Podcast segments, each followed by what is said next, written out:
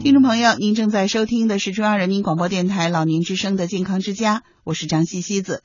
今天外婆厨房为您邀请到的是北京丰台区职业教育中心学校高级老师、中餐高级烹调技师高明老师做客健康之家，教你一手高明的厨艺。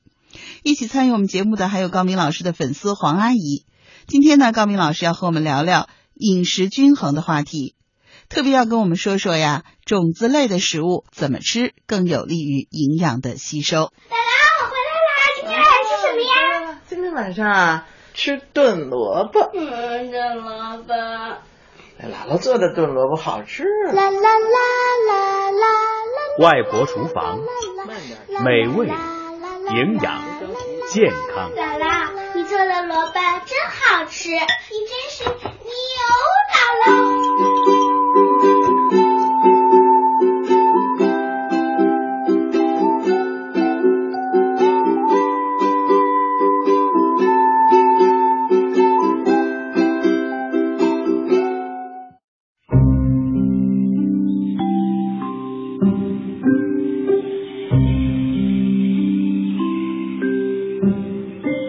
把爱加在菜里面，让您的厨艺越来越高明。叔叔阿姨，大家好，我是北京市丰台区职业教育中心学校的烹饪老师高明，很高兴今天为您呢介绍一些菜品。那么今天呢，想给大家介绍一个广东的烹调技法——焗。焗呢，我们要将食材呢与葱姜啊放入烧热的砂锅中呢，使之原料呢发出。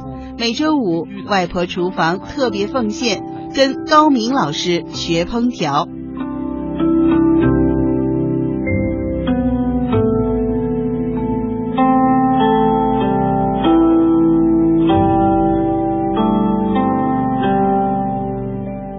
还有一种说法，跟高明老师探讨一下。嗯然后黄阿姨哈，就是我在很多年前，呃，采访过一个嗯。朋友，嗯。他不是做这个的，他说啊，各种粮食就都是种子嘛，包括各种豆类。嗯嗯嗯。他说一定要头天晚上泡，第二天煮，就是说泡上个十几个小时、二十几个小时，这样的话到那个种子呢，它会有一个将发未发芽的状态。其实你看它可能没变化，比如你泡豆子，泡上一天它也没什么变化，还不至于发芽。但是他说把这个种子的那个那个活力就给激起来了，然后这个时候再做，我们能吸收到的营养就更好。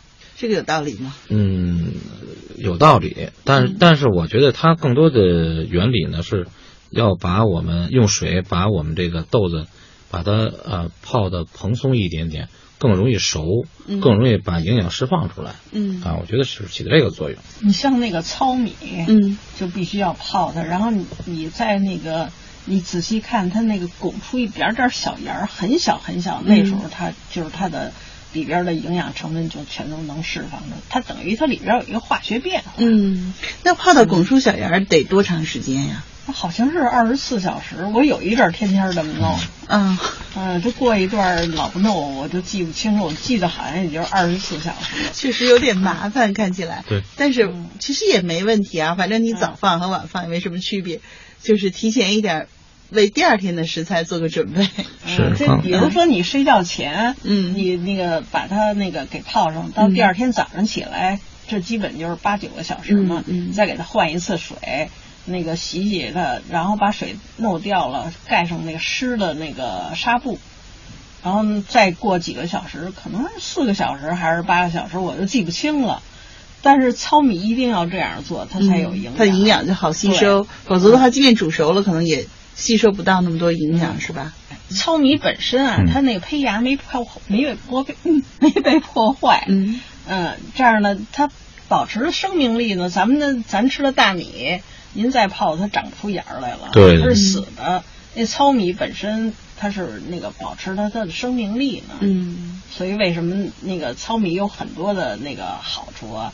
比如说美容美白，什么降糖啊，嗯什么那个清理那个身体里的垃圾啊，有很多作用的。